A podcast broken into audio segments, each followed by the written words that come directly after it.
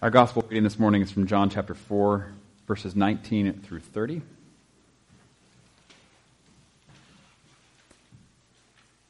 This uh, comes towards the end of Jesus meeting a Samaritan woman at a well and their conversation uh, going on there. We'll kind of pick it up midway through. But if you want to see how it starts, read the first half of the book, or chapter 4 in John. But before we read, let us pray. Heavenly Father, we do thank you for this day that you have made, and God, we thank you for your word which you have given to us. we ask that this morning you would give us ears to hear, that you would give us minds to think and understand, or that you would give us hearts that are ready to be changed. Lord, that this morning, by your word and by your spirit, we would be made even more into the people that you have created us to be in relationship with you through Jesus, your Son. In his name we pray. Amen. John chapter 4, verses 19 through 30. Sir, the woman said, I can see that you are a prophet. Our ancestors worshipped on this mountain, but you Jews claim that the place where we must worship is in Jerusalem. Woman, Jesus replied, Believe me. A time is coming when you will worship the Father neither on this mountain nor in Jerusalem. You Samaritans worship what you do not know. We worship what we do know, for salvation is from the Jews. Yet a time is coming and has now come when the true worshippers will worship the Father in the Spirit and in truth. For they are the kind of worshippers the Father seeks. God is Spirit, and his worshippers must worship in the Spirit and in truth. The woman said, I know that Messiah, called Christ, is coming. When he comes, he will explain everything to us. Then Jesus declared, I, the one speaking to you, I am he. Just then, the disciples returned and were surprised to find him talking with a woman. But no one asked, uh, why do you, What do you want? or Why are you talking with her? Then, leaving her water jar, the woman went back to the town and said to the people, Come, see a man who told me everything I ever did. Could this be the Messiah? They came out of the town and made their way toward him.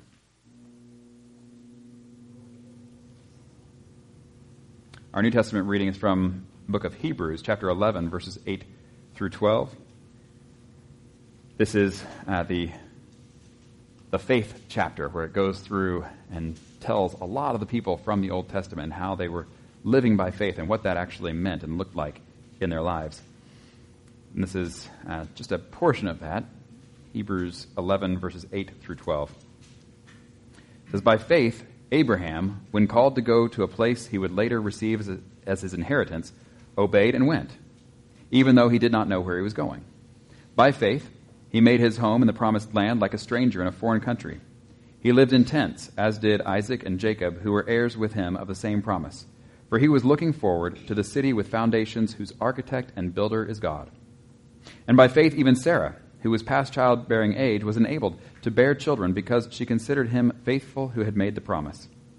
And so, from this one man, and he as good as dead, came descendants as numerous as the stars in the sky and as countless as the sand on the seashore. This is the word of the Lord. God. Uh, I have never seen the movie The Good, the Bad, and the Ugly. Has anybody else seen that? Like everybody in here, I'm the only one. Okay, I figured.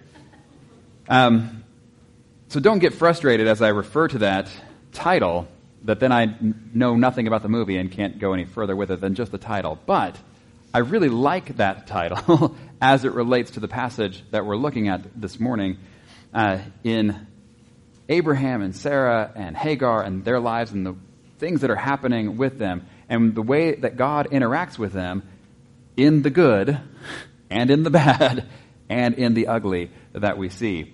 Um, so we're going to pick up this story that we have been following along of God working with Abraham in times of Abraham's faithfulness and in times of Abraham's faithlessness, and uh, see where where this goes today and also what this has to do with us today. This is uh, Genesis chapter 21, verses 1 through 34. It is kind of a long passage. I really considered breaking it into three weeks and covering it that way, but I think you'll see as we go through this, it is too interconnected to make three weeks out of this. So we'll, we'll take it all together. I hope you don't have lunch plans. Here we go. Now the Lord was gracious to Sarah as he had said, and the Lord did for Sarah what he had promised. Sarah became pregnant and, she, and bore a son to Abraham in his old age, at the very time God had promised him. Abraham gave the name Isaac to the son Sarah bore him. When his son Isaac was eight days old, Abraham circumcised him as God commanded him. Abraham was a hundred years old when his son Isaac was born to him. Sarah said, God has brought me laughter, and everyone who hears about this will laugh with me. And she added, Who would have said to Abraham that Sarah would nurse children? Yet I have borne him a son in his old age.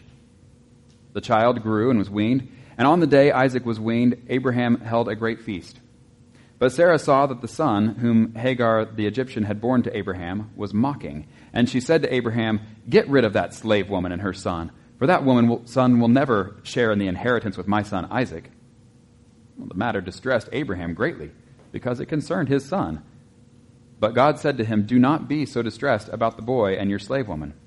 Listen to whatever Sarah tells you, because it is through Isaac that your offspring will be reckoned. I will make the son of the slave into a nation also, because he is your offspring. Early the next morning, Abraham took some food and a skin of water and gave them to Hagar. He set them on her shoulders and sent, then sent them off, no, then sent her off with the boy. She went on her way and wandered in the desert of Beersheba. When the water in the skin was gone, she put the boy under one of the bushes. Then she went off and sat down about a bowshot away, for she thought, I cannot watch the boy die.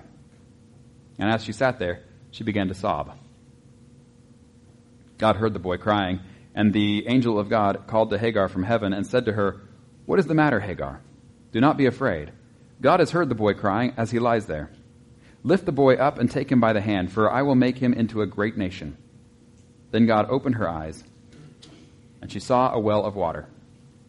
So she went and filled the skin with water and gave the boy a drink. God was with the boy as he grew up. He lived in the desert and became an archer. While he was living in the desert of Paran, his mother got a wife for him from Egypt. At that time, Abimelech and Phicol, the commander of his forces, said to Abraham, God is with you in everything you do. Now swear to me here before God that you will not deal falsely with me or my children or my descendants. Show to me in the country where you now reside as a foreigner the same kindness I have shown you. Abraham said, I swear it. Then Abraham complained to Abimelech about a well of water that Abimelech's servants had seized. But Abimelech said, I don't know who has done this. You did not tell me, and I heard about it only today. So Abraham brought sheep and cattle and gave them to Abimelech, and the two men made a treaty. Abraham set apart seven ewe lambs from the flock and Abimelech asked Abraham, What is the meaning of these seven ewe lambs you have set apart by themselves? He replied, Accept these seven lambs from my hand as a witness that I dug this well. So that place was called Beersheba, because the two men swore an oath there. After the treaty that had been made at Beersheba, Abimelech and Phicol, the commander of his forces, returned to the land of the Philistines. Abraham planted a tamarisk tree in Beersheba, and there he called on the name of the Lord, the eternal God. And Abraham stayed in the land of the Philistines for a long time. This is a pretty straightforward story, right? We can follow along with exactly what's happening. We get it. We see who the, uh, the main characters are. We see the plot and the way that it develops. No trouble there. Uh, in fact, there are some parts of it that just really seem to make sense to us. The fact that Sarah would be excited to have a baby. That makes sense. That she would rejoice, even laugh, naming her son uh, Isaac as meaning laughter, who will laugh.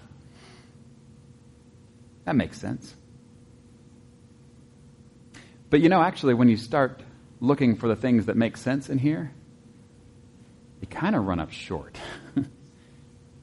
because it seems like, as you're reading through it, oh, yeah, yeah, I get it, I get it. That, that happens and that happens. But when you take a closer look, there's a whole lot of this that doesn't make sense. Did you notice any problems? Did you notice anything as, we, anything as we went through here that just seemed weird or odd or out of place? I noticed a lot. I've had longer to look at it than you have, but still. So here are some of the things that I've noticed. Maybe you'll find more. Um, one of the obvious ones is that Abraham is 100 years old when he's having baby Isaac. That's odd. That's out of place. That doesn't make sense, unless we've been following the story, in which case it totally does, because this is what God has been promising to him. This is the fulfillment of a promise made many years before. And they have been waiting. And now it has finally happened. Okay, that's good. But once that does happen, and everybody's happy, all, all rejoicing, it doesn't stay happy, does it? Because before Isaac was born, Sarah and Abraham had taken matters into their own hands, and she had said, Hey, why don't you sleep with my Egyptian servant, Hagar? Maybe that's where this baby's supposed to come through, this baby of the promise. And Abraham and Hagar do have a baby, but it's not the one that God had promised. Well, now that Sarah has a baby of her own, she's thinking, yeah, maybe that wasn't such a good idea. And now this older half brother is making fun of Isaac or whatever, mocking. And Sarah's like, no. God has promised this, you know, inheritance and uh, there is great things to come, and I don't want him to have any part of it. And so, she goes to Abraham and has a great plan. We'll just get rid of Hagar. Get rid of Hagar, get rid of her son. Problem solved. May see a problem with that? Doesn't that seem weird? Now that we have used up this disposable person, we'll just dispose of this person? That ought to strike us as odd. I'm afraid it doesn't as much as it should. We tend to do that a lot. In fact, that is one of the, uh, the themes in modern media that I just can't get over is how people get treated as just, you know, plot points, and when we're done with that, you just get rid of them. And it's like, man, that's a, I know it's a fictional character, but still, you're training us in how we think about people. But that seems to be how Sarah was viewing Hagar and her son. We're done with them. Just get rid of them. Here's where it gets even weirder. You expect God at this point to step in and say, No, that's not how we do things. We're not going to do it that way. And yet, for some reason, God steps in and says to Abraham, Yeah, do what Sarah says. What? I mean, read the rest of the story. Like, she goes into the desert. She thinks she's going to die. She thinks the boy's going to die. This is not good. She is out there in uh, terrible elements alone, really alone. And yet, God says, yeah, do that with her.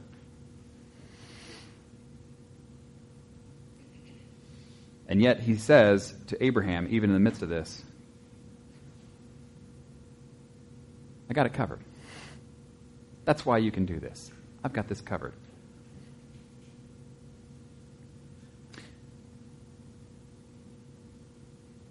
Another weird part of this whole thing.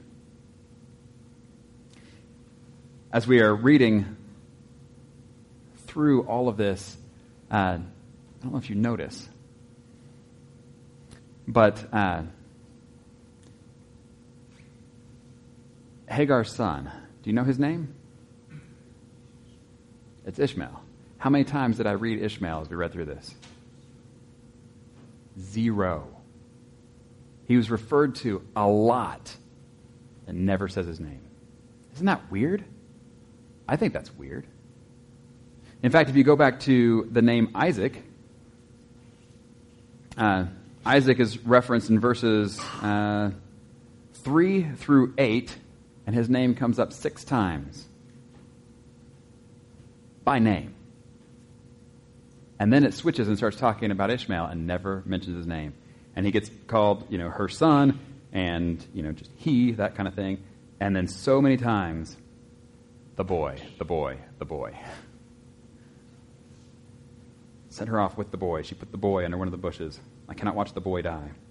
Then God heard the boy crying. I think there's some interesting uh, name wordplay going on here. I think that's one of the reasons why the, the name of Ishmael is not mentioned. I think that's supposed to catch our attention. In the same way that the name of Isaac is important to us, Isaac means laughter. I said it's mentioned six times in here. If you want to go for seven, it's actually in here seven times. It's just one of them is translated as uh, when it says, Everyone who hears about this will laugh with me. In Hebrew, that's Isaac. so it actually shows up seven times. Interesting. Ishmael kind of shows up once too. Anybody know what Ishmael means? It means God hears. And so in verse 17, even though in verse 16 we just seen that Hagar is the one who's sitting there sobbing, and you can only imagine uh, being in that kind of situation and the sobbing that would produce. And yet, verse 17 says, God heard the boy crying.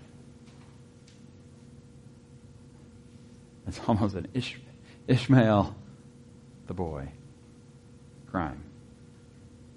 God hears. The fact that his name doesn't show up, I think, is to highlight God hearing, even in their abandonment in the wilderness. So I mentioned, you know, the good, the bad, and the ugly. The, the start of this story seems good. And you have Sarah rejoicing at Isaac's birth. God is being faithful to his promises and to his people, and we see that in, uh, in the birth of Isaac. This is great. Good. But then in Hagar's situation, we see the bad. We see Sarah and Abraham sending them off. We see uh, them in desperate conditions. And it's bad. So the question is who is God with? Those in the good situation or those in the bad situation?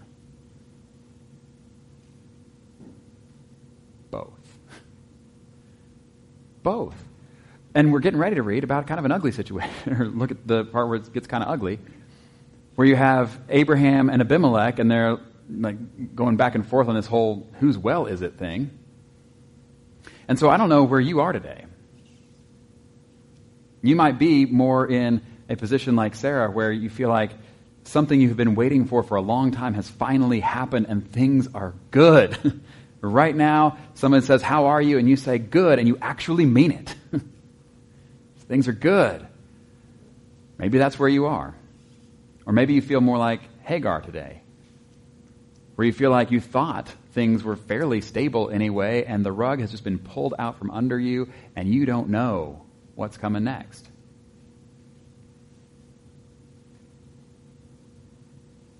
Or maybe things are kind of ugly in relationships between you and someone else, and like Abraham and Abimelech, where there's disagreement and you're not sure how that's going to get resolved. This passage talks about God being with people in the good and the bad and the ugly of life. As we go through all of it. Uh, it's the reason that uh, Paul tells us to rejoice with those who rejoice, mourn with those who mourn. We're not all in the same place at the same time. But God is with us in whatever we're going through, uh, through all of it. And uh, so, okay, here's another weird thing when we get down to this story of Abraham and Abimelech. I, I love Abimelech's response. Abraham complains to him about this well of water. Oh, I dug it, and now you're you got people who are saying that it's theirs, so they've, they've seized it. And uh, Abimelech's response, verse 26, I don't know who's done this. You did not tell me. I heard about it only today. I mean, it's very much a, it's not on me. You can't pin this on me. I had nothing to do with it kind of a response. Um, and yet, it needs to get resolved. It needs to get worked out. Somehow, they've got to decide whose well this is. And, uh, and so Abraham brings sheep and cattle and gives them to Abimelech, and they make a treaty. Well, bringing the sheep and the cattle, that makes sense. If you're going to make a treaty, if you're going to make an agreement, yeah, you bring the animals uh, for that. Here's the part that doesn't make sense. This is the part that's weird, I think. Who dug the well? Abraham. So who does it rightfully belong to? Abraham. Who's the one bringing the animals to buy it back? Abraham. Does that seem weird? Doesn't it seem like Abimelech, who has wrongfully taken it, ought to pay restitution or something? That he should be the one providing the animals? But it's not. It's Abraham is bringing the animals to Abimelech as though he's buying back what's already rightfully his. Does this ring any bells for anybody? As we think New Testament terms? Who has created you? who rightfully owns you? And yet, who pays the price and makes the sacrifice to buy you back? Does that make any sense? Isn't that interesting? Yet, this is what we see Abraham doing almost in a um, foreshadowing of what Jesus is going to do later with us. But there's more here. Um, I want to talk about this well. Then I want to talk about one more name thing. We'll be done. This well, uh, I think, shows us that the Bible is written not necessarily in strict chronological order, but there are things where you're supposed to read it and kind of read it again and again and go, oh, I see how that connects there now. This is one of those places where I think it shows up pretty clearly. Abraham is, uh, says at that time, Abimelech, who was the king, by the way, in the last story, in the last chapter, that Abraham had just lied to about his wife, but whatever. Um, he's still in that area. They're still dealing with each other. And uh, they start talking about this well of water. And once they get all that settled, they name it. So that place was called Beersheba, which is like the uh, well of the oath or well of seven or something like that. And uh, and so that's when they, they name this Beersheba. Well, Beersheba is going to show up a lot after this. But if you were paying close attention, you notice it already showed up once before this in the story of Hagar. When Abraham sent her off, she went on her way. This is verse 14. She went on her way and wandered in the desert of Beersheba. Huh. Well, that's interesting. And then later, when she thinks she, is, she and her child are just goners, it says that God uh, opened her eyes, verse 19, and she saw a well of water. Wait a second. Do you think, do you think this might be the well of water that Abraham dug? As they are in Beersheba, which only got named after he dug the well? Hmm. Well, isn't that something? That as Abraham is digging this well, as he is dealing with Abimelech about the servants and what they've done with the well, as he is buying back the well, all of this is actually, unbeknownst to him, in preparation for Hagar and Ishmael who are going to need this well. It looks like God might know what he's doing. that he's doing things through his people in advance that they don't even see it yet. And yet, God's working in all of these situations. That is why, as I say, God is with us, the good and the bad and the ugly, as we go through this kind of stuff. Um, if, by the way, one little aside in case you missed it, uh, when Abraham is the one who is buying back what is rightfully his, that ought to challenge us. That doesn't sit well with us, does it? If somebody takes something from you, you want to make sure they're the ones who pay. If someone wrongs you somehow, they're the ones who need to pay. But forgiveness actually is you paying for what someone else has done. That's what forgiveness is.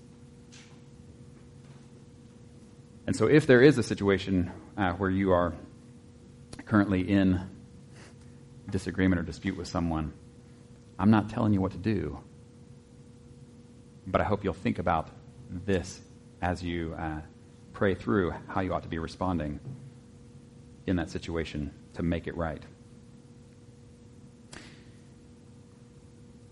So, we're talking about the well and then the name. We'll be done. We talked about the name Isaac, meaning laughter. Talked about the name Ishmael, meaning God hears. There's one more name in here. Um, well, Abraham and Sarah mean stuff too. We're not going to talk about that today. We're going to talk about Abimelech. Does anybody know what Abimelech means? No. This is just straight Hebrew for uh, my father is king. Okay, neat. That's not where we're going to end. It means my father is king, but here's why I think that's really cool. Is because you see this Philistine king and the way that he operates through all of this. But then you see Abraham and the way he's operating through this. And you see that the way that Abraham is operating in this particular instance is a reflection of what we see from God as he relates to his people, and most specifically in the person of Jesus. And so when we hear this name, Abimelech, my father is king, we go, okay, Abimelech, your father's king, but Abraham's father is the king of kings. And that is so much greater.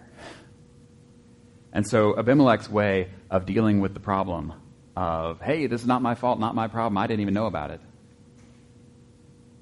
Okay, maybe that's the way of the kings. But the way of the King of Kings is what we see from Abraham going above and beyond to make it right, to buy back what is rightfully his, and showing us a way that doesn't make sense. And yet it's the way of Jesus. It's the way that we have been called to follow. Knowing, of course, that God is with us and He hears us every step of the way. In the name of the Father, Son, and the Holy Spirit. Amen.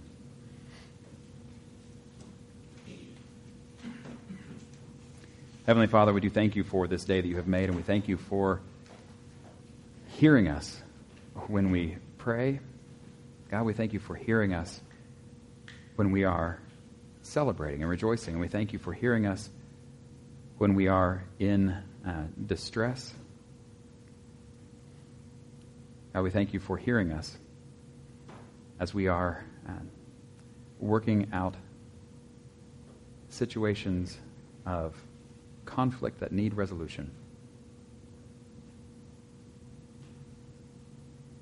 God, we thank you for hearing us, for being with us. God, we thank you for having plans that go far beyond what we can see. We ask that you would help us to trust you in your way knowing that your uh, way is best, that your perspective is best. I would pray that you would help us. Help us to trust you.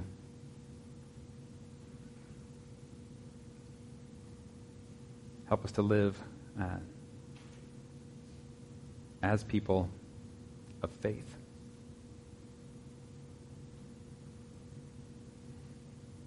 And help us to be those who reflect what it means to have a Father who is the King of Kings. We pray this in the name of Jesus who taught us to pray, saying, Our Father, who art in heaven, hallowed be thy name. Thy kingdom come, thy will be done, on earth as it is in heaven. Give us this day our daily bread. Forgive us our debts, as we forgive our debtors. Lead us not into temptation, but deliver us from evil. For thine is the kingdom, and the power, and the glory forever. Amen.